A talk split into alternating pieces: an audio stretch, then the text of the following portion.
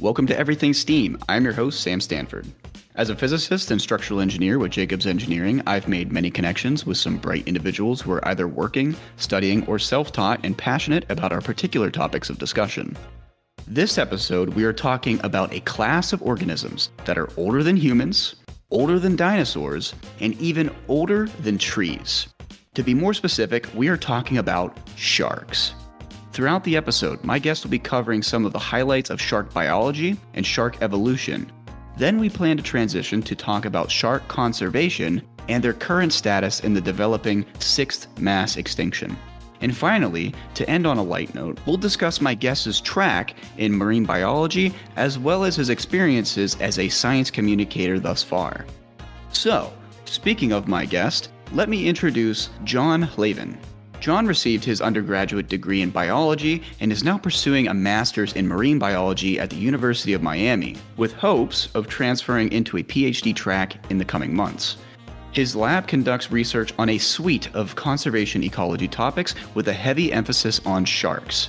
And something I find super fascinating is that John has been fortunate to have shadowed under Nat Geo scientist Dr. Catherine Macdonald. And over the summer, John began sharing his passion for and knowledge of sharks on TikTok as Marine Bio John. So, now that you've been introduced to my guest star and the topic of this podcast, we're going to head into the first segment where we're going to dive into the biology and evolution of our underwater friends. Cheers.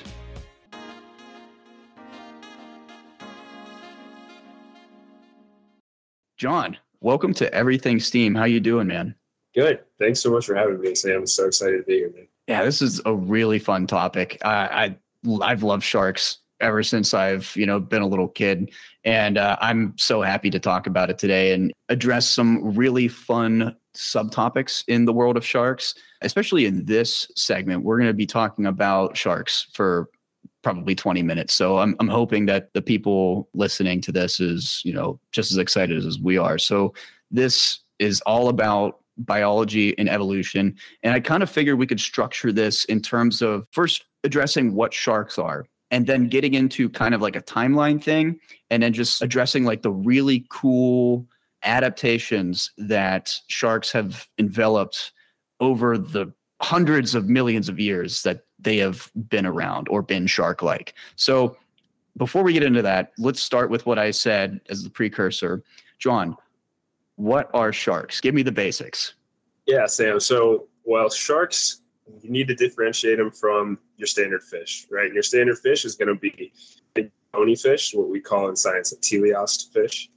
Uh, and so those fish have, as their name implies, bony skeletons, but sharks are really unique in, the, in that regard because they have cartilaginous skeletons. So they don't actually have an ounce of bone in their body. Uh, and that's what really sets them apart. So their, their entire skeleton is made out of cartilage. Um, and most of actually the rest of their body too, not only their skeleton, but their appendages, their jaw, their skull. So they are cartilaginous fishes, uh, and that's what a group that we call elasmobranchs, and that will also include your rays. But the way that rays are separate from sharks is that they have pectoral fins that are fused to their head. So, long story short, sharks are just cartilaginous fishes with pectoral fins that are not fused to their head. That's a that's a pretty broad definition, and I think that's why. Well, at least as of right now, we're at about 500 species. Yeah, so there. Most people don't know this because you know there's only a few of those big headline species that'll pop into your mind uh, when you think of sharks, right? Obviously, you're going to have your great white, your tiger shark, hammerhead, which many people don't even know there's multiple species of hammerheads. Mm-hmm. Um, you might have your bull shark, right? These ones that hit the news a lot. But there's actually 500 species. And what I think is fascinating about this, and honestly, a, a super important thing to talk about with sharks, is that not every shark is an apex predator. Many of those sharks that you will immediately think of, those will be your apex predators, right? those big, large bodied sharks. But the vast majority of those 500 species are, are much smaller, much more cryptic. You're not going to see them and they're what we're going to classify as mesopredators. And they feed mostly on your invertebrates, your crabs, your various smaller feeder fish. You're never going to have 500 species of marine mammal eating sharks. Uh, so that's that's kind of the big thing to keep in mind. That as though there are 500 species, as humans in society, we won't even ever necessarily cross paths with them or interact with them. But there are 500 plus and counting. It's very extraordinary. Like we were just talking about, you know, the, you think about it. So, like the trilobites were around for a couple hundred million years, and they had like 23,000 species. But it's different whenever you're thinking of predatorial class of, of organisms like sharks. So, why is there only 500 rather than 23,000? Do you mind explaining? Absolutely. So, as you go up a food chain, you're going to have a, a, large percentage of that energy that's transferred between uh, levels. We call those trophic levels. As you go up in trophic level, you have a lot of energy that's lost between each level, which can in turn then only support a smaller population. So this forms what we would call the trophic pyramid, right? Because mm. it's it's much larger on the bottom and much more uh, scarce in number on the on the top. So your primary producers, right? Your plants, your algae, your various phytoplankton and zooplankton, those are going to be extremely numerous. More species than we can even imagine. Most of the time, we can't even classify many of those types of organisms to the species level, right? We group them by genus if we can, if we're lucky. And so those are going to have thousands and thousands and thousands of species. But as we go up the trophic level into our primary and secondary consumers, we're going to kind of narrow down the numbers. And then finally, with our top level apex predators or tertiary consumers, we're going to have much fewer, much, much fewer. Oh, that's so cool. So, yeah, like you alluded, sharks have been around for a heck of a long time. And the date obviously is, you know, plus or minus, and it's not exact. But how we know that at least a shark like species has been around for about 450 million years. So that's like the border of the Ordovician Silurian like mass extinction time. It's about 440 hmm. in that area. But this is a time where we actually found fossils of early scales of what are shark like, right? So they're not sharks at that time, but they they're considered like shark like because from my understanding is that at this time frame, it's like a time period of transition to where you get a shark. There has to be like a a diversion, right? Yeah. Absolutely. So the biggest thing that we can trace back that far is this the scales that you mentioned. They're super unique, very easy to tell a shark scale apart from other fish. They are interlocking and they make this sort of seamless transition from one another. And though their entire body is made out of cartilage, uh, that includes their teeth and that includes their scales, these two parts of their body, their teeth and their scales, are able to fossilize so incredibly easily because they are surrounded by mineralized apatite. And apatite is one of the hardest substances that we know of naturally occurring, biologically speaking. So they fossilize super easily. So when we're talking about uh, fossil sharks, you know, ancestors of our modern day sharks, uh, these are mostly discovered through those two parts, the teeth and their scales. Yeah. Oh, that's really cool. So because we had a diversion from bony fish, right, at that time period, that, that 450 million years, another really cool thing is that these scales and you know bony fish scales independently evolved additionally and you can add a lot to this i'm sure is that at one point in time after the diversion this is whenever bony fish started to develop the swim bladder so sharks do not have swim bladders and if you know the function of swim bladders it's the ability to take and pull gases from a, a bloodstream in a bony fish and inflate the swim bladder such that you can create buoyancy and allow lift in the water column. So that's what it, its function is, is allowing lift in the water column. And if you pull those gases out, let those gases go, you then sink as a bony fish. But sharks don't have this. So they have two mechanisms of being able to lift uh, themselves, yeah. correct? Yeah, sure. We, we would say like maintain their position. Maintain in position. In, yeah, in the water column. But going back really quickly to something you say, it's not exactly that sharks diverged from bony fishes. That kind of divergence kind of happened at the same time. It's like a split, it's like a tree. So, yeah. a big thing that we would look for in ancestral species of sharks is they're not going to have super well developed skeletal systems to begin with. So basically, from their common ancestor, we have the development of a bony skeleton and the development of a cartilaginous skeleton. And the other thing we're going to look for is the lack of a jaw. So what's fascinating is that sharks evolved from jawless fishes.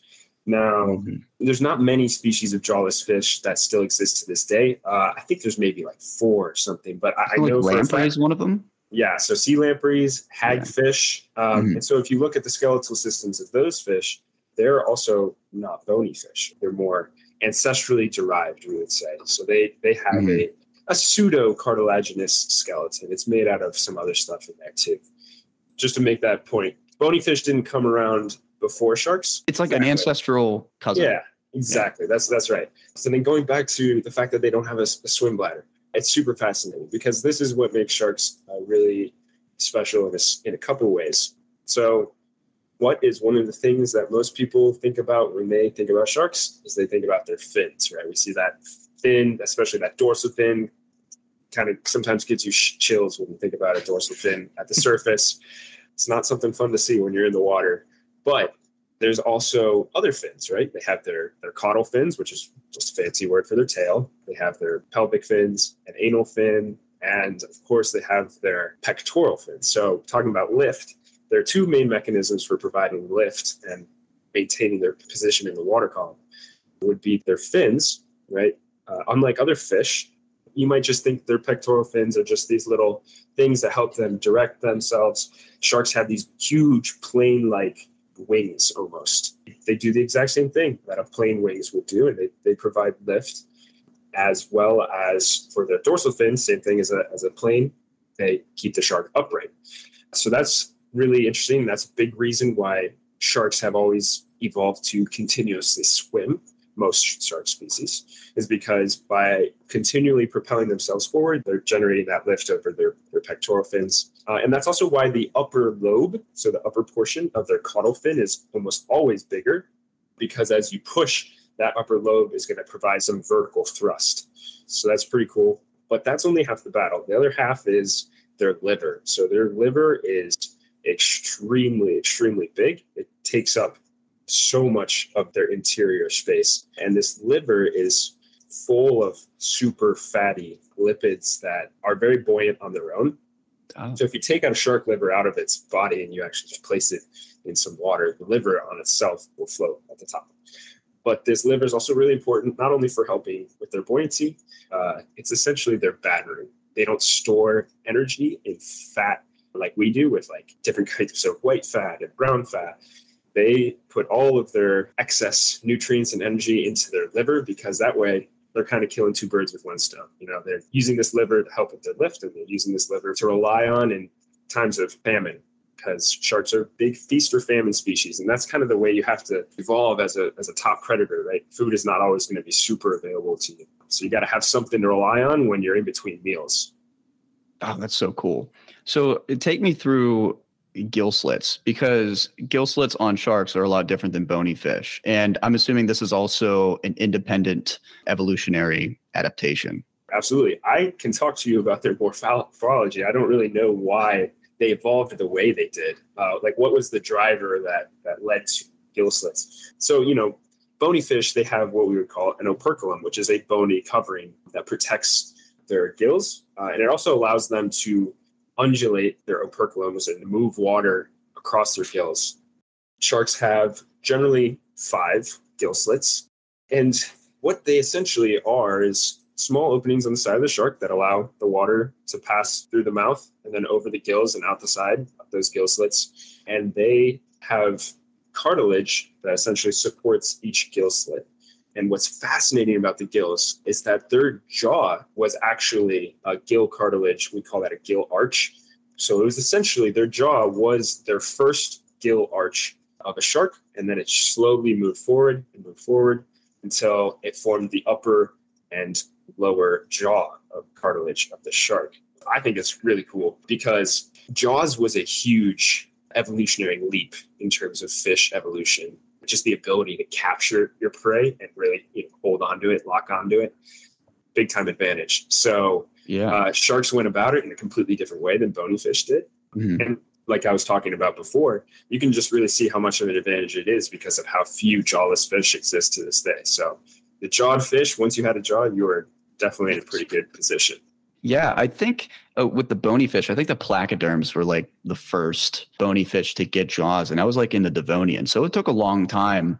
Yeah, I thought that having the gill slits the way that sharks do, kind of in two different ways, and maybe this is really simplifying things, but some sharks have to constantly move mm-hmm. such that they get the water coming through their through their mouths and over their um over their gill slits, while others can lay on the bottom of the seafloor and just use these muscles to pull water in, kind of like how bony fish do.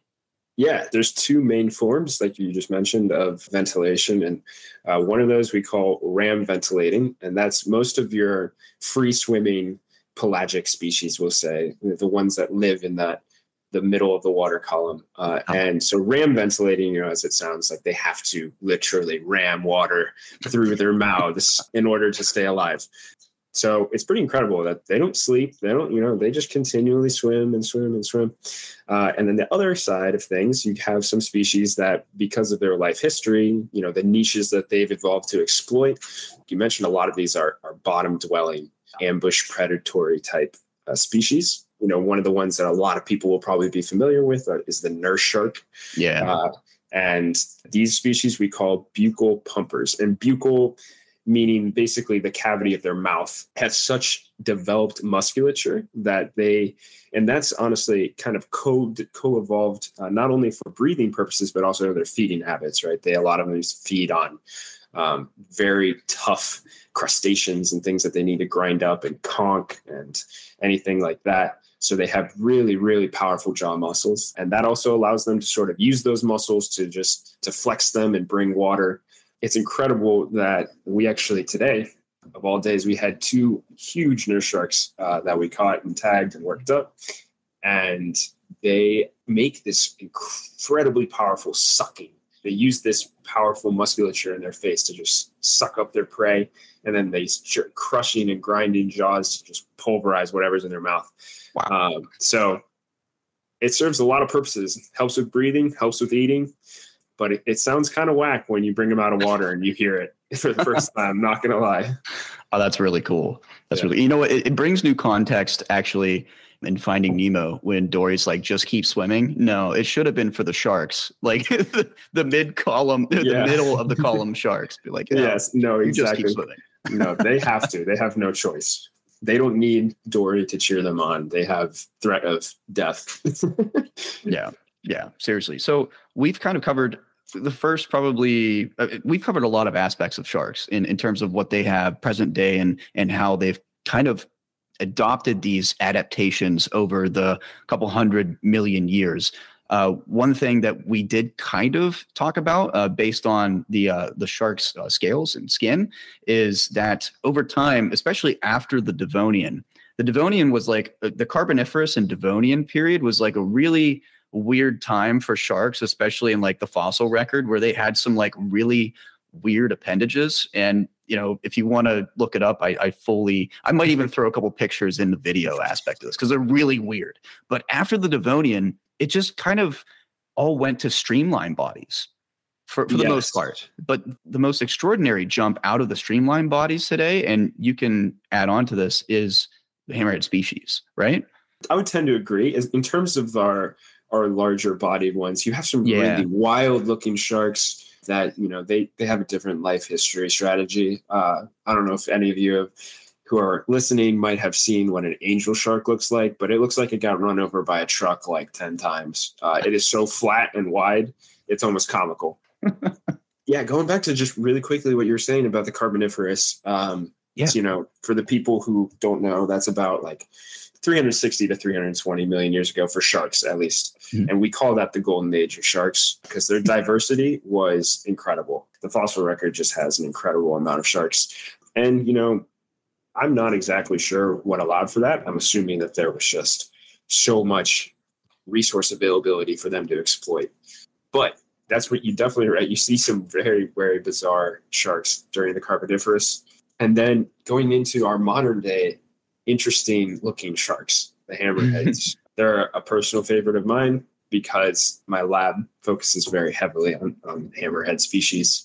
Uh, we're lucky enough to be in a part of the, the country down here in South Florida where we get uh, a good number of species, um, but most importantly, or at least most beloved, is our great hammerhead. And so, what what's so unique about this is obviously their head. We call that their cephalofoil, which means really, head wing. yeah, it literally does. And what people don't really realize is that it has like a specific purpose.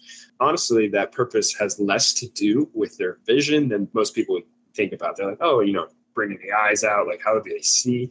Some of these species have near 360 degree view. It's yeah. not binocular vision. Uh, most of the time, it doesn't cross in the front, but it does have near 360 degree field. View. Yeah, I think view, it's like 340, is, right? It's very close. It's super impressive. And it really depends on the species how good their vision is. Many sharks have much better vision than people give them credit. But there are, you know, species where uh, eyesight was not important to their evolution. We'll just put it that way.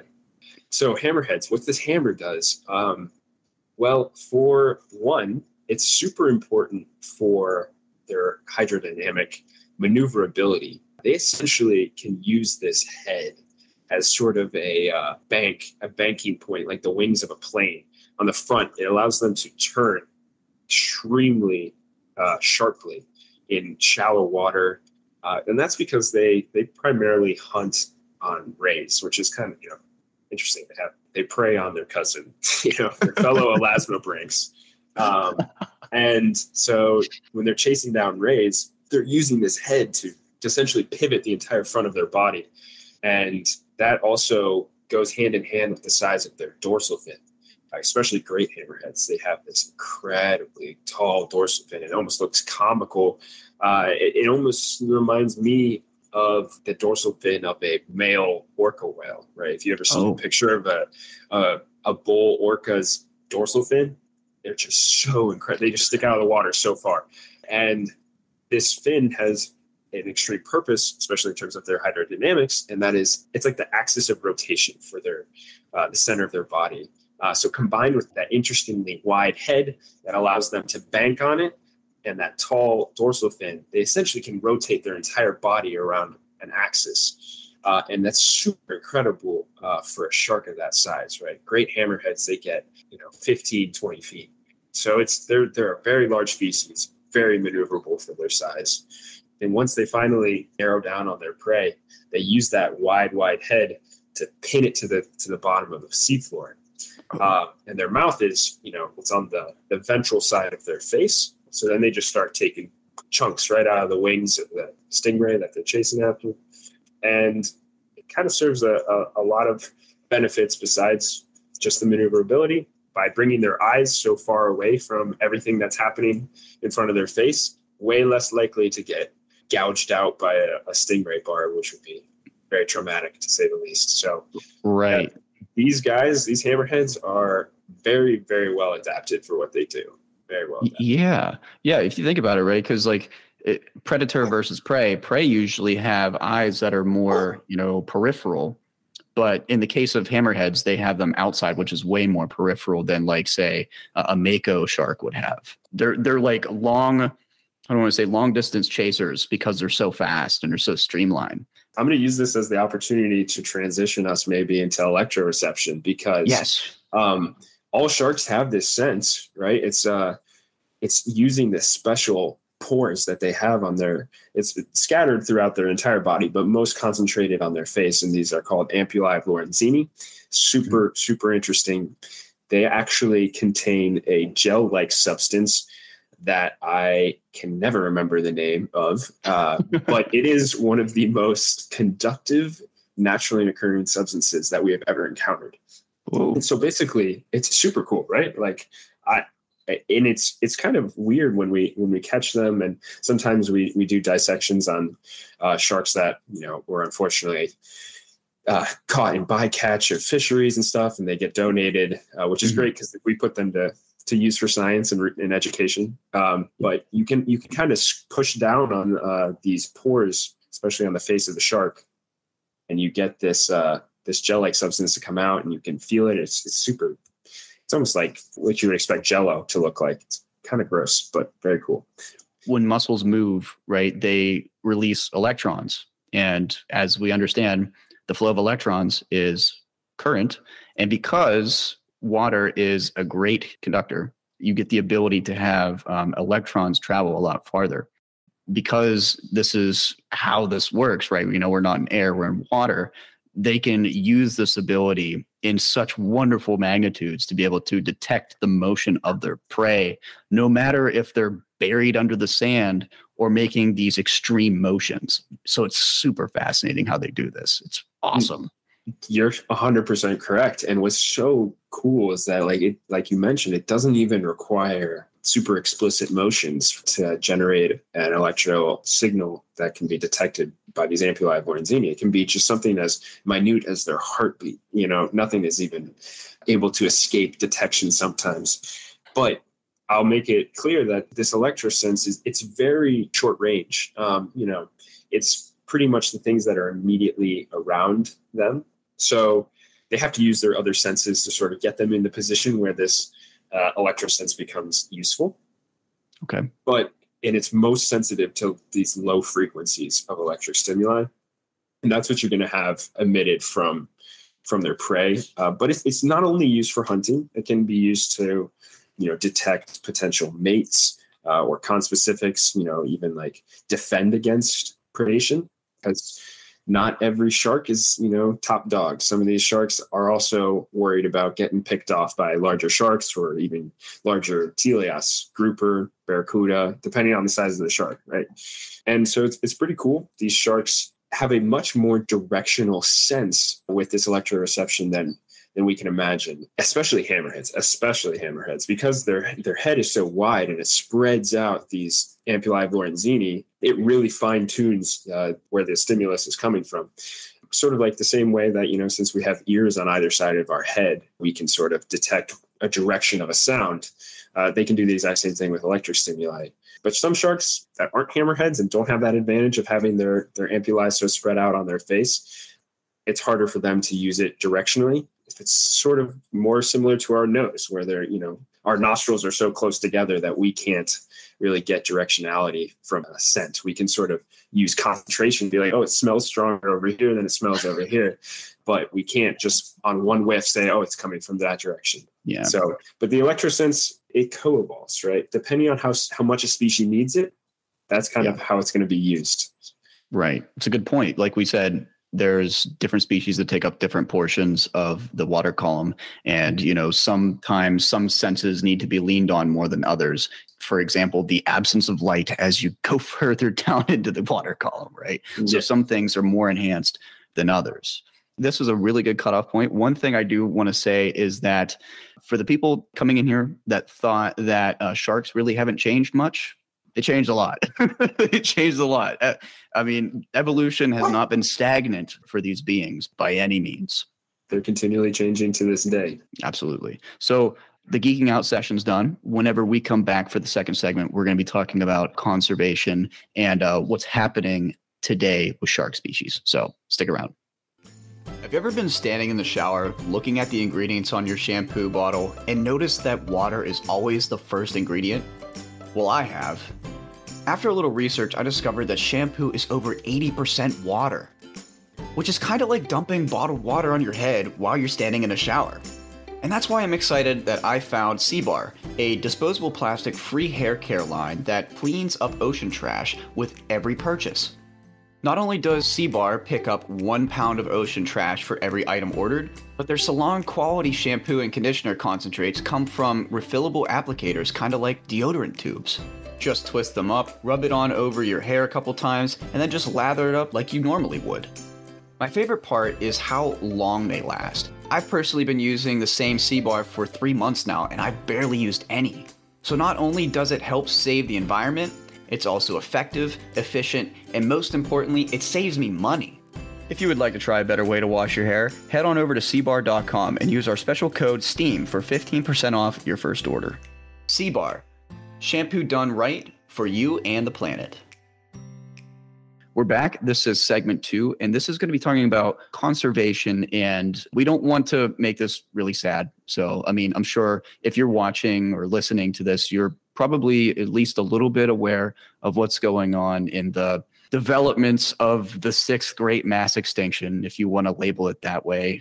A lot of scientists are calling it the Anthropocene because of human infliction into environmental change.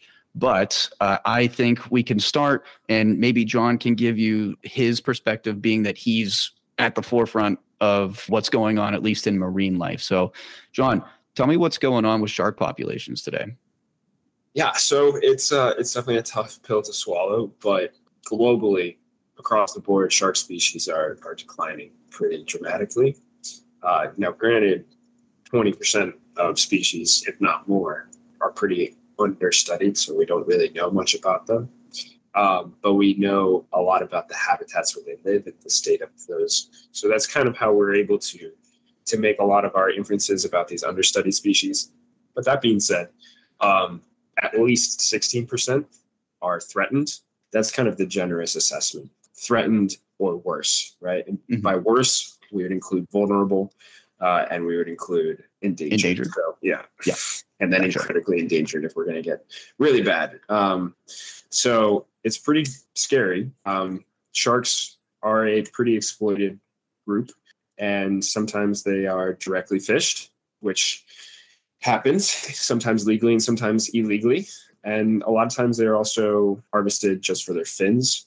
And before we really dive into more, I do want to make sure that everyone understands the distinction between uh, the fin trade and shark finning. So, shark finning is the the process of removing a fin from a shark or all of their fins from sharks, uh, and then discarding the rest of the shark at sea. But the fin trade is just the exchange of fins that are either harvested illegally mm-hmm. or through more legitimate means. Because if you harvest a whole shark, I sure hope that you're using those fins too and not putting those to waste. That's just just an important distinction. Everyone hears, oh, like shark fin soup. All of those fins must have come out illegally uh, through shark finning. Um, while that is happening a lot, some of these fins are also sourced legally and through legitimate avenues. Um, doesn't mean it should be happening, but just want to make that distinction for people. The weird thing about it is, is that shark fin soup is, and, and I actually know this just from knowing people that have had shark fin soup, and they say it tastes terrible. Yeah, it's it was, only for texture and it's only for a status, at least from what I understand. Definitely. And from my knowledge, again, never having had shark fin soup, mm-hmm. I'm pretty sure that the shark fins are not even used for flavor. They're exclusively used for these uh, filamentous pieces of cartilage in their fins that we would call ceratotrichia. And, you know, essentially the shark fin is exclusively made of cartilage, like the rest of the body. Uh, um, and there's really three main parts to a shark fin. There's the basals, which are the strong, thickest uh, least flexible parts near the body of the shark. And then it transitions into the radials, which are moderately thick and a little bit more flexible. And then you have the ceratotrichia, which are these really thin, long, flexible strands that make up the wavy part of the fin. And those, when you kind of like pull them apart and you soak them or you boil them, they, they sort of turn into like a, a noodle almost. Um, oh, so that's how okay. that's how shark fins are used uh, in in shark fin soup. I'm assuming something to the flavor, but I'm pretty sure it's just also the way that it's prepared that it just tastes bad.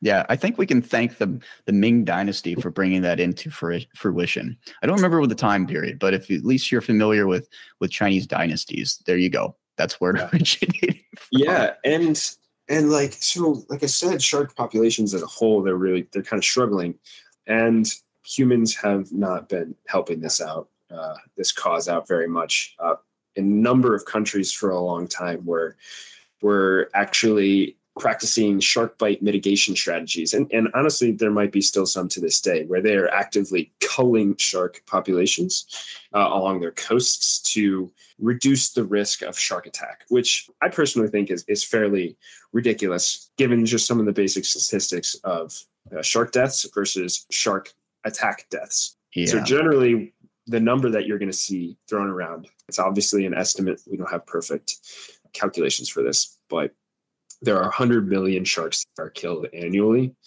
And in comparison to that, we have about 100 to 140 aggressive incidents. And now, aggressive incidents is a little category that includes provoked attacks. So, people being what I would say dumb, messing around with sharks in ways that they shouldn't. But of those aggressive incidents, we have about 75 to maybe 100 unprovoked uh, shark attacks every year, with maybe across the, the whole globe about six fatalities. Uh, in the United States, it's generally one to two every two years. So, okay, not a lot of deaths, right? Uh, most shark most shark bite victims don't suffer anything worse than a dog attack, even. So, we're not even talking in the same scale here with 100 million shark deaths versus a couple of fatalities a year, maybe. Um, right. And that's the numbers. But like from my understanding is that most of it's not even in, intentional. They're just curious. And yeah. you're flailing in the water, you know? Exactly.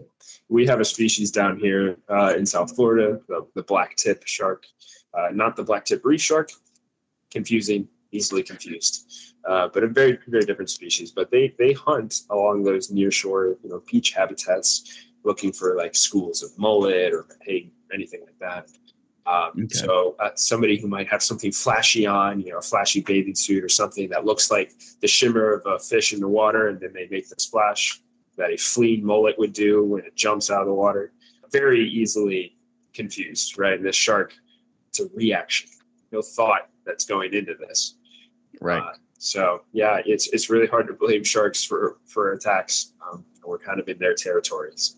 Right. Yeah. I mean, just like kind of what we were saying earlier, they've taken upon these like niches in in the water column, and if you're acting like the thing that they've been hunting for millions of years, I don't think that's their fault by any means. Honestly, no. you're just confusing the hell out of them. No, definitely not. Um, yeah. yeah. So shark. I mean, they're they're struggling. Uh, population wise, but they're also just struggling in terms of social perception. And that's like honestly what I almost enjoy talking about more. It's it's a little mm-hmm. less depressing. But you know, sharks I would say are probably one of the top species or groups of species, groups of organisms that fall victim to these cognitive biases. And humans have evolved a, a, number of mental shortcuts, you know, that we call heuristics. And these heuristics, they like they allow us to make decisions really easily. We don't have to necessarily think about everything super in depth, right? Uh, but they also can lead to some pretty significant cognitive biases. For example, just like the thing where you go to the store and you see something and you're like, you know, full price, I don't need it. I'm not going to buy it. You know, I'm interested in it, but I'm not going to buy it. And then maybe next week you go and then you see that exact item, buy two, get one free, right? And all of a sudden, something that you didn't need you didn't you didn't even need. You're walking out with three of them, and you spent the money for two of them. Uh, so like these are the sort of mental shortcuts, the heuristics that like can lead to these biases. You're like uh, a big one that everyone can think of uh, right off the bat is going to be the sunken cost fallacy, right? Something that's like oh, like that's that's a big that's a big one. But the one that the sharks fall victim to, we would call that the availability bias, right? And so uh, the availability bias is this idea that information that's really presented and is readily available, you're going to put much more emphasis on or importance to. And this is the case with shark attacks. Every single shark attack hits the news, and you're going to hear about it, and you're going to think that shark attacks happen all the time. You're not going to hear about every single dog bite, right? Those don't get the same sort of press that shark attacks do. You're more likely to be killed by a dog in the street or a cow in the street than you are by a shark that's exactly the what I'm going towards right here. That, that's exactly what I'm what I'm aiming for is because a lot of this started uh, with Jaws. Since Jaws, the number of people that view sharks in a negative light or fear of sharks has just skyrocketed. So that's that's kind of really what I, as a scientific, you know, person in science communication, want to work to undo is this negative perception of sharks, because you know the vast majority of both your audience, my audience, are not going to be the people who can really do anything to stop the 100 million plus shark deaths a year, but we can do something to change social perception of sharks, which Absolutely. will hopefully one day trickle down effect to the people who are actually doing the killing. Right. And, you know, we talked about this offset just briefly. A good example of what we've kind of terminated now is the fear of whales. And Moby Dick was a great example of like what Jaws did. But over time, as we learned that, you know, whales give birth and they provide milk to their young and they travel these long distances to mate and to give birth they have communication skills all these etc the public perception changed to holy shit, we need to save whales. So whale species have come back at a huge rate. It's kind of the same thing. It's it's also, you know, it's the fear of the unknown too. Fear mongering and the fear of the unknown mixing together and creating a really bad public perception. But in all reality, we need sharks based on the population change. I'm just curious, and maybe you can explain this is what would happen if populations of sharks, you know, continue to decrease?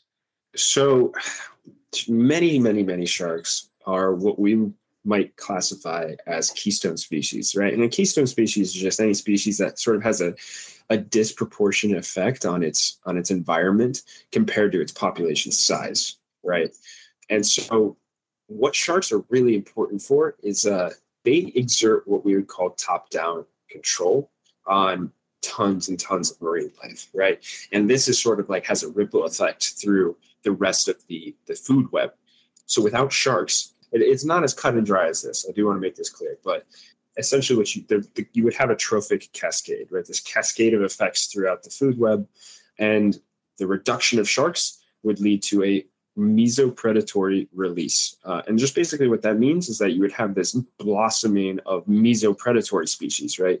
So that especially when you lose these apex predators, there's nothing exerting top-down control on those mesopredatory populations. And so what that would end up in turn do, right? You have all of a sudden you have all these mesopredators everywhere, is they would overconsume the next tier down, right? And those would generally be our primary consumers. Um, so a lot of our herbivorous fishes, right? And then once you have your herbivorous fishes decimated, right, by these mesopredators that are everywhere, you're going to have this blossoming of a lot of your herbaceous life. So you're going to have tons and tons of uh, algae everywhere, and you know micro and macro algae. Yep. And really, a big one that this is a problem for is most of our nearshore habitats, right? Especially our coral reefs. Yeah. Uh, so coral reefs, they have to corals have to compete for you know space and resources with these algae. Without these herbivorous fish to keep our algae populations in check, essentially mow the lawn, right? Uh, you're going to have corals just they're going to lose that battle. They're going to yeah. lose that battle super easily because a lot of algae are much faster growing. They can yeah. spread super easily, but corals they like to take their time. Uh, so that's essentially a lot of the worry that we would have uh, with losing sharks is that we would start losing our nearshore habitats. We would start losing our seagrasses. We would lose our coral reefs, and this would just have a terrible effect for us as humans, right? We like to look at everything from a you know, very anthropocentric view. So if you're worried about like, well, why does it matter if we lose coral reefs? Why does it matter if we lose our seagrasses and our, all our nearshore habitats? Uh, well, pretty much everything that we depend on in the ocean depends on those habitats. So yeah. those habitats are super critical as nursery habitats, right? And they they really are where most of the foundation is set uh, for what would eventually provide you know, recruits. We would say so. Recruits are the basically new additions to a population to many of our economically important species. So any of those ones that we're going out to harvest uh, to feed our families. Essentially, what would happen is this ripple effect would eventually decimate our nearshore habitats. And without our nearshore habitats, we're not harvesting as much of our fish. We're not getting the same economic benefit from coasts. Tourism would go down through the floor. Yeah. You know, who would want to go scuba dive or recreationally fish? You know, a totally dead zone. So exactly, it's pretty dramatic stuff. They're important a shark is magnitudes larger in worth alive than it is dead meaning that like you know you're doing your, your shark finning and then you're you know selling it in, in different ways, like for consumption. That's very minuscule compared to what you would get out of your tourism and the species that are affected by shark pretty much regulation throughout the uh, throughout the water column. Additionally, this is a an attack on human rights, like you said, social and um, economically. Estimates of like two billion people live along coastlines that thrive off of the ocean and and what it provides. So if you attack the water column, you attack the 2 billion people that directly depend on it. Absolutely, man. And the word that everyone should have on the tip of their tongue at all times is sustainability, right? Yeah. Uh, you know, we just we need to figure out how to utilize these resources in a sustainable way. That's really the name of the game because um, I'm not going to sit here and tell a, a subsistence fisherman who needs it to provide for his family that he can't do that for his family. Yeah. Right. We just need to tell him how to do it in a way that will continue to provide for his family, provide for his kids' families, Yeah, provide for his kids' kids' kids' families. Right. That's what's really important. I'm Yeah. all about utilizing natural resources in ways that are sustainable. Right. We live on this planet. We as a species need to provide for our well-being too. So the big reason that sharks are just like so so vulnerable to this fishing pressure, and whether it's bycatch or finning or you know direct harvesting, is that they just have super super long generation times. Right, they take a super long time Yeah. to reach the age of sexual maturity. They're not pumping out a ton of young. Sometimes they reproduce biannually or triannually, even right, where they're going two or three years between litters, and so you just don't have a big reproductive output in these species, right? On TikTok, I get the question, I was like, why do you care about the sharks over these other fish, right? Well, that other fish, one female, may release 2 million eggs in a single year, right? Mm-hmm. Nowhere close to those numbers with sharks, right? And then once those fish are released from those 2 million eggs, they're going to take, depends on the species, right? But maybe like a year to reach sexual maturity. Whereas like sharks, you're going to need like 15 years or more to reach sexual maturity. And a lot of sharks are not even getting the chance to reproduce, right? You can't have a sustainable population if you're not putting new additions into that population. Right. Birth rate versus death rate is just a great way to sum that up. If you're equal or, or positive in terms of birth rate versus death rate, depending on, again, the, what the population's doing, you're good. But once you dip the other way in the worst of ways, it needs to be addressed. And that's kind of what's happening is death rate is greater than birth rate. Yeah. Exactly. We're touching on it here. So I, I think we might as well just transition into it. What what are some steps that are being taken across the board that we could, you know, address here so people can feel better about what we've been talking about? Well, a lot of regulation is, is based on on size uh, of the shark. So there are regulations that are put, put in place um, for harvesting sharks that are normally based off of population assessments as well as modeling for how that population is doing, making sure that uh, we're able to replenish the population more than we're removing from it. So there has been a shift, and there continues to be a shift in certain places to put into place ecosystem based management. So EBM is a big terminology that's being thrown around now because uh, it's a trend. It marks a transition from what we would just call fisheries based management. So instead of viewing every fishery as a standalone entity, we're sort of realizing we need to take a second look at this, a closer look at this uh, from a more holistic perspective, and like uh, we can't just manage this group of organisms, this population of organisms, completely divorced from the rest of its environment. And so that's being applied to sharks as well, especially given, you know, their propensity to result in trophic cascades if we don't manage them prop- properly. And so that's been helping, right? We've been realizing that we need to take into account our management of sharks based off of how we're managing their prey species, based off of how we're managing their habitats. A big one that's starting to take more and more emphasis is MPAs, marine protected areas. So in the United States, we would, you know, generally call them national monuments or national parks or state parks, even whatever Mhm. level that this this MPA is established at. And they can have a variety of regulations, whether it's no fishing zones, no use zones, catch and release only zones, right? You know, boater only or scenic view only or whatever it may be. There's there's a ton of different levels of regulation. But what they allow us to do is essentially close off certain portions of habitat that are especially critical uh, for sharks, especially like nursery zones or where they go to mate or critical feeding habitats. And these we can actually establish in networks. So because a lot of these top predators, they don't, they're not super highly residential to a single area. They migrate hundreds and hundreds of miles. We kind of are able to sometimes set aside corridors where they travel and then both their destinations on either end of that corridor whether it's you know they're leaving a feeding habitat to go to a mating habitat or whatever it might be um, right. um, so M- mpas are a big reason too that we're able to sort of shift into setting aside habitat marine habitat for specific purposes uh, for conservation purposes that makes a lot of sense. So I'm curious, and I know we were going to touch on this in segment three, but how does field work in marine biology benefit conservation? I know that sounds like a really stupid question, like in terms of like how that came off, but like I'm sure there's there's a plethora of knowledge there. Yeah. So basically, the people in the positions to make the changes necessary to bring about positive impacts on these populations, they're not experts in marine science right? They're not experts in shark science. So what Fieldworks allows us to do is we're you know we're gathering data. We're like essentially the foot soldiers of people who have their fingers on the pulse of the ocean, and mm-hmm. figuring out okay what's what's going on in this area in this population. How is this organism holding up to uh, a certain pressure, right? And then with that information, you're able to have some serious implications for conservation.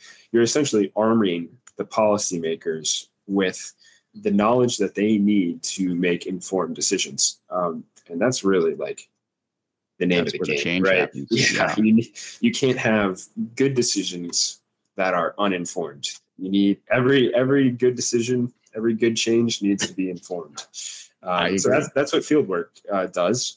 Science is sort of the currency of science is publication. And why is that? Well, because the more you publish, the more you're telling everyone else in this in this field and policymakers, people in position of power, what you're finding and what's going on and why it matters. Really, yeah. if, you can't tell, if you're a scientist and you're a marine scientist and you can't tell somebody why what you do is important, you know, it's kind of like you need to rethink what you're what you're doing. Uh, Absolutely, that's that's the name of the game right there. Absolutely. So we we're talking about data, right? And in this sense, the field data is you know hands on.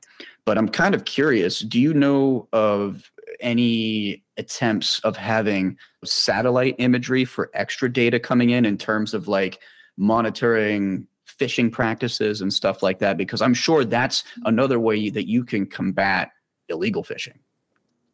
Yeah, you know, to be honest, I'm not exactly sure what all goes into keeping a track of fishing because really what throws off every single essentially effort uh, to curtail illegal fishing. Well there's three issues to fisheries management. We call it iuu it's illegal fishing unregulated fishing and unreported fishing right? Mm-hmm. so a lot of people think only about the illegal fishing. Oh we need to stop illegal fishing right? But what about all the fishermen who are out there who are coming back to, to dock and saying, I only caught this many fish, you know, but they're really underselling what they have uh, or underestimating, purposefully underreporting. Right. Uh, or you have the people who just live in countries that don't regulate their fishing because they think, well, you know, uh, I share waters with five other countries, so why would I yeah. regulate my fishermen if you know if they're only regulating their fishermen to that extent? So in terms of like modern technology like how how we actually keep a track keep track of that i'm not you know i can't really answer that question. I, i'm sure we're probably putting every single uh, tool that we have in our belt to work uh, but i'm not quite there yet in my career to know what what really is going on in that side of the desk. Yeah, I couldn't imagine that it would just be like, you know, how you see on television where these boats just pull up to these other boats and they're like, you know, having these boat wars. But I, I can't imagine that that's the only tactic. I'm just assuming with all of the satellites that we have revolving around the Earth, I really feel like it should be used in that manner. Yeah, well, I can definitely tell you that we're putting those satellites to use for uh, research purposes. You know, like we're putting tags on those sharks. Um, yeah. And these tags are super cool. They can tell us so much. They cost a pretty pretty nickel, but they're not only able to track the movement of the shark, but they tell us a lot about the surrounding environment of the shark, whether it's depth, salinity, anything else of those environmental parameters, temperature. And some of them, they stay on the shark for a long time. You can even have depredation uh, tags that if a shark gets a smaller bodied shark gets eaten by a bigger shark, the uh, digestive enzymes will actually trigger the tag to start releasing a new signal. So it's like, hey, this is not the same shark that I was tracking before. We're tracking a new shark. So that's pretty cool. But even those technologies, they have some pretty severe limitations. You know, like uh, most of these tags, they can't transmit to the satellites unless they break the surface. So we're basically mm. only able to track certain species that uh, frequently visit the surface. Uh, yeah, their their dorsal fin breaks that surface, enabling that information to be transmitted. But overall, pretty cool stuff. I want to get into satellite tags, but you know, one day I'll have that grant money. Not yet. yeah, you're getting there, man. So uh, I'm kind of curious: is there anything else that you would like to add in the conservation section, or something that you would like to say before we transition to segment three? Yeah, um, I think there is one last thing I want to say, and that is to to sort of caution people against the other side of the availability bias, which is their I would probably call this um, perception bias. People tend to put a lot more importance on things that they have experienced themselves. So I hear it a lot from either recreational fishermen or people who live in certain parts of the country that they say, "Man, I see sharks all the time. Sharks are doing fine." Mm-hmm. Well, you're looking at a very small sample size. You know, like down here in South Florida, pretty much anywhere along Florida, you can have some pretty incredible aggregations of sharks at times. So, like, say along the east coast of Florida, you'll have sharks that are migrating up and down, and sometimes they migrate en masse, you know, like in huge groups. You see that ginormous migration, you're like, hey, what are, what are people telling me that sharks are going extinct? I just saw a couple hundred of them right there, you know? Or down here in South Florida, we're right off the, the Florida Bay, which is part of Everglades National Park. Uh, and the Florida Bay is super shallow and it's uh, extremely important uh, nursery habitat for sharks. So if you're having a ton of sharks that are coming in to the Florida Bay to give birth, and then you have tons of juveniles running around for years on end before they head off to be big bad sharks elsewhere, you might think, wow, you know, sharks are fine. I see them all the time. They're everywhere. Well, just remember that what you're seeing is not representative of the entire picture. And that's really important for mm-hmm. people to remember. So yeah, it's local, not global. I yeah, totally agree. You know, we get that like all throughout ecology and environmental science. It's the denial until it affects me kind of a deal. You know, it's the same thing with the water crisis, the same thing with climate change, and it's the same thing with with populations. You know, it's yeah. like, oh, you know, I got water. You know, there's no water shortage. Or mm-hmm. what do you mean? It's snowing today. It's climate change isn't yeah. real. You know? That's exactly right. Um, and yeah, man, we didn't even talk about climate change. You know, climate change just basically oh, pours yeah. gas gasoline on the fire of every single other conservation issue that we're having because now, you know, sharks distributions are are getting so blown out of proportion. You have tropical species that are able to migrate so much further north and you know, eventually you're going to have just so much new competition species that essentially never have to to coexist and cohabitate a, a habitat are now right next to each other and so you're going to have a lot a lot more uh, nuanced ecological effects than we can even anticipate because of the fact that the climate is changing so. That makes always, the modeling way more diff- difficult. I am only at the sliver tip tippy top of uh, computational biology and it is incredible what people are able to do. I think i like the field more than i like being behind a computer, but you know, it's equally as important. Understood. Yeah, and, and I I didn't even I didn't even think I was going to make a remark about climate change effects, but I think we've run the number on segment two. So. Yeah. Whenever we come back, we're going to talk about marine biology and how John got involved in marine biology and some of the work that he does. So stick around. Are you an athlete who is constantly on the grind? Maybe you're a student who's cramming for an 8 a.m. exam the next day. Or maybe you're someone who's crushing a hike and you have three peaks to go. Well, you've come to the right ad. Sigma snacks are a healthy alternative to pre workout and energy drinks. These snacks deliver easily digestible sugars and carbs necessary to crush an early morning workout, late night study sesh, or any adventure in between. By combining caffeine and the amino acid L-theanine, these bars are backed by scientific research to provide clean energy, extra focus, and reduce the anxiety and crash that are associated with normal pre-workout and junk energy drinks. Not to mention, they taste great. Specifically, I have been taking them with me on my backpacking adventures. They're a great way to start the day without having any jitters or an upset stomach on the trail. Lastly, Sigma Snacks is a student run, student operated startup that would like to offer you 15% off your first purchase with the promo code STEAM. So head on over to eatsigmasnacks.com and order your first Sigma snack today to have the best and most reliable source of energy shipped right to your door. That's eatsigmasnacks.com, promo code STEAM for energy that's out of this world. This is segment three, and we're back and we're talking about marine biology and what it's like to be a grad student, and then also getting John's take and why he decided he wanted to pursue marine biology. So, might as well start with the latter. John, please tell me why you had inspiration to become a marine biologist. I've always been in love with nature, with ocean wildlife, especially. Uh, never really considered it as a as a career option until I was like pretty late in high school. Um, I, I, think I at the time was probably leaning towards like entrepreneurship, economics. Uh, I was pretty interested in business at the time, but I had fish tanks growing up. You know, it's almost like a cliche story. And my oldest brother, he, you know, he looked at me. I think I must have been telling him excitedly something about what I was doing in my tanks. And he goes, "Man, you love your fish so much. Why don't you just study them?"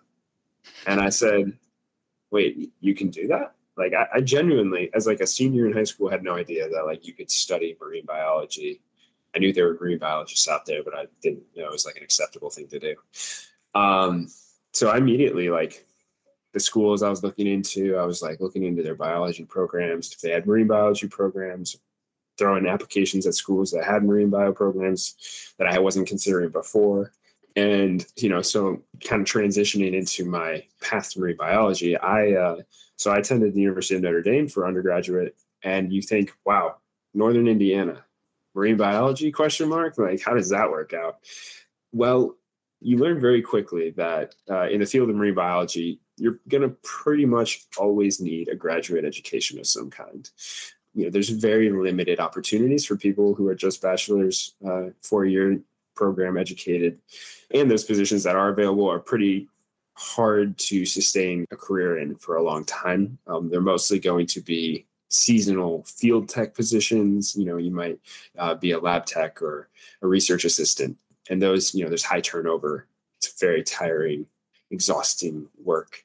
Uh, and so i was like okay you know i'm probably going to need a grad grad degree no matter what. So i'm going to choose to go to this school that i fell in love with and uh, had a great football program and everything. It's just going to be an undergraduate experience that I was looking for, uh, and they had a great bio and they had a great biology program too.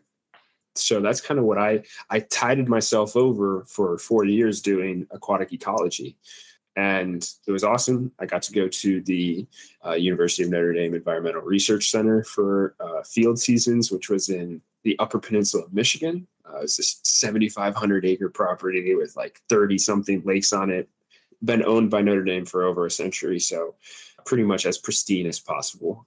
And so that was awesome. It was a good experience of freshwater biology. I liked it a lot, um, but I always had my eyes set on becoming a marine biologist. So I applied for a bunch of external opportunities to get some experience in in marine side of things, and I went to the Galapagos during August after my sophomore year. I got to right. participate in some some sea turtle biology research, which was really really cool. Could talk nice. your ear off about that. Nice. Um, then I also uh, got to be an intern for the National Oceanic and Atmospheric Administration and did some ecotoxicology research on Pacific herring embryos. Very, very different from what I do now. Pretty much on the opposite end of the spectrum. You know, we're looking at embryos under a microscope versus you know giant sharks in the, the Atlantic my big thing that I want to tell everyone is that your path to marine biology is never going to look like someone else's path. You don't have to study marine biology in undergrad. You don't have to take every single AP science in high school. There's so many different ways to end up. You don't even have to do your undergraduate degree in biology. I have friends right now who worked in finance for five, six years, decided they hated it. They hated corporate life. They wanted to get back out into something that they really are passionate about. And then they they just started doing self-taught biology classes and preparing and they, they applied for graduate school and now they're doing masters in marine biology. You can you can prepare yourself in a bunch of different ways for a career in marine biology. There's no one set path. That's awesome to hear. I just really want to reiterate the fact that like anybody can set their mind to something and go get it. Anybody can be a scientist. There's no precursor to it. As long as you put your mind to it, you can achieve it and become whatever you want in, I guess, all of STEAM, right? Science, technology, engineering, arts, and math. So it's applicable to whoever, you know, don't ever think that you can't do something. Totally. Mm-hmm. Yeah. So uh, I'm curious, you know, what do you have to deal with on a day to day as a marine biology student? in, in master's program or just and what you've heard even through PhD, but what, what really applies to you? So no matter what program you're in, whether it's PhD, master's, you're going to face a year of classes. And that's for the most part going to kind of feel like an extension of undergraduate. You're going to be focusing heavily on your classwork during that first year. And depending on how ambitious your PI is, your, you know, the professor who heads your lab, you might start your research during that time, or they might just say, hey, focus on your classes. Uh, and then after that, you're pretty much free. You're set loose on, on research. Uh, and what that looks like is generally you're coming up with a, a research idea. You've got to do a ton, a ton of background uh, reading into that idea. And, you know, the literature review part of things is, is very extensive. A lot of reading, a lot of reading journal articles. And then you got to propose that idea, you got to defend that proposal, and then you do the actual research. And then once you're doing the actual research, hopefully you're getting the results you need to write your thesis or your dissertation. And then boom, you defend that, you're good to go. The basic difference between a thesis and a dissertation is um, pretty much that dissertations are like three theses stapled together, right? You're essentially you're working on for a thesis like one core project, one core research question. And then for a dissertation, you're going to essentially do that four times over. And each of those is going to be a separate chapter that's hopefully tied together thematically. One one important thing about like the dissertation and probably like an underlying reason why we do that in academia is handling scrutiny to your ideas because science, you know, you have to understand that there's like one there's a relativity of wrong and two you're never going to be 100% right about something so you have to handle scrutiny additionally you're not a good scientist if you don't know how to handle being wrong or admit to being wrong about something. You know the trials and tribulations and having to go through a committee that can literally just tear you apart. You have you have to be set up for that for the real world. If you go into science thinking that you're not going to handle that on a day to day, you're kind of crazy. I get told I'm wrong every day in engineering. every day. no, it's it's 100% true. You need to be able to handle criticism well, but you also need to be able to just communicate effectively, right? That that's uh, that's honestly uh, pretty forgotten at times quality in science. You have people who are uh, have essentially been trained to communicate their science to a very very narrow audience yeah. other scientists in their field primarily. And with this this lab that I'm in right now, And I'm very uh, uplifted by my professor that I think that she's going to ensure that the communication that we're taught, the style of communication is is really to cater to a larger audience. Um, is moving away from excessive jargon and very hard to read, hard to digest papers. It's very unfriendly and a pretty clicky area sometimes. Yeah, I agree. I, I think that's really important. And you know, I could probably say this on air. It's it's it's pretty prevalent that science needs science communicators in that manner, or just just scientists that are way more equipped to communicate what they're doing to a larger audience. I mean, we saw that just case in point, COVID. I mean, that was such a drop of the ball by by scientists, by science in in general, and um, scientists were outcompeted by mainstream media, like what we talked about earlier, fear mongering or creating stories and having people be, you know, the fear of the unknown. And we need that ever more moving forward in a in a technological society. Oh, for sure. And it's not only like to be able to communicate the results of whatever you're looking into, or whatever you're researching, but also how you did it is equally as important. I think yeah. not not to get super political with this, but like, yeah, the whole COVID thing, nobody really understands how a vaccine is made or what a vaccine is. And so mm-hmm. there's so much fear surrounding that. I agree. Science communication is, is never been more important than now. Absolutely. So, since we are on the subject of science communication, uh, I know that you've blown up pretty much lately, right? As uh, Marine Bio John. yeah, Marine Bio John uh, sort of took the stage this summer. It's funny enough. I, I, think I might have told you this little backstory earlier, but mm-hmm. I created the the TikTok because I had created a TikTok for my, my new puppy. Uh, I never had a TikTok before, and I decided I was going to make a TikTok and this puppy all of a sudden got 3 million views. And I was like, wait, wait, hold up. Something seems a little off here. Why is this dog like more popular than I am? Uh, and I had a friend who was like, dude, you're a marine biologist. If there's ever anything that's going to be interesting and, you know, sort of be that hook to people to engage with your content, it's being a marine biologist is pretty unique. So I was like, okay, you know what? I, I was a little hesitant to dive into a more personal side of my life, but very quickly, you know, kind of gaining traction and people seem to really be fascinated with sharks and just the science behind sharks. I'm, I'm essentially a talking head on TikTok. I'm not allowed to bring a camera on my my research vessel. All anything that's photographed or filmed on my boat kind of has to go through a vetting process to make sure it's acceptable for the the general public. I haven't really gotten to that stage yet where I'm actually showing people what I'm doing in science. It's more about talking about what other people are seeing on TikTok in marine mm. biology and like hopefully clarifying things and preventing misconceptions uh, and misinformation being from being spread or just making you know my own content talking about how shark skin works and why it's so cool so it's, it's been it's been a good time so far uh, it's great to hear man and and i'm glad that you're really focusing on public perception because we need that so john i just want to say you know wrapping up here thanks a lot for being on the podcast. This has been awesome. getting to geek out, getting to talk about conservation, and uh, getting to talk about you know academia. Thanks for coming on. Absolutely, man. This has been my uh, first appearance on a podcast, and I wouldn't want it to go any other way. Ah, man, thanks. I appreciate that. well, hey, man, take care, and um, I'm sure we'll talk soon.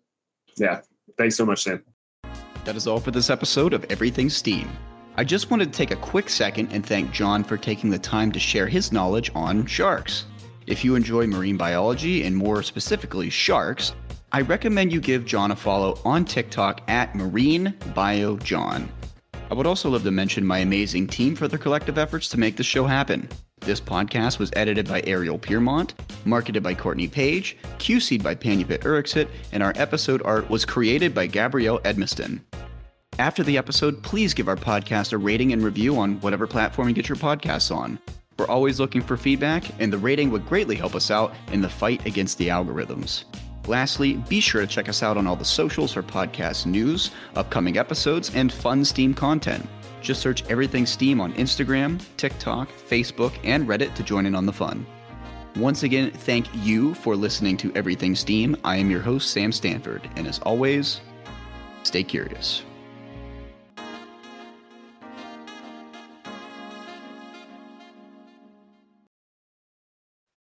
Everything Steam would like to give a shout out to Anchor by Spotify for sponsoring our podcast, along with Bensound Music for providing our show with intro, outro, and advertising background rhythm.